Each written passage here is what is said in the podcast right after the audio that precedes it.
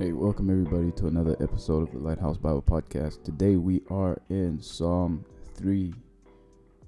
O Lord, how many are my foes? How many rise up against me? Many are saying of me, God will not deliver him. Selah. But you are a shield around me, O Lord. You bestow glory on me and lift up my head. To the Lord I cry aloud, and he answers me from his holy hill. Selah. I lie down and sleep. I wake again, because the Lord sustains me. I will not fear the tens of thousands, drawn up against me on every side. Arise, O Lord, deliver me, O my God. Strike all my enemies on the jaw, break the teeth of the wicked. From the Lord comes deliverance. May your blessing be on your people. Selah.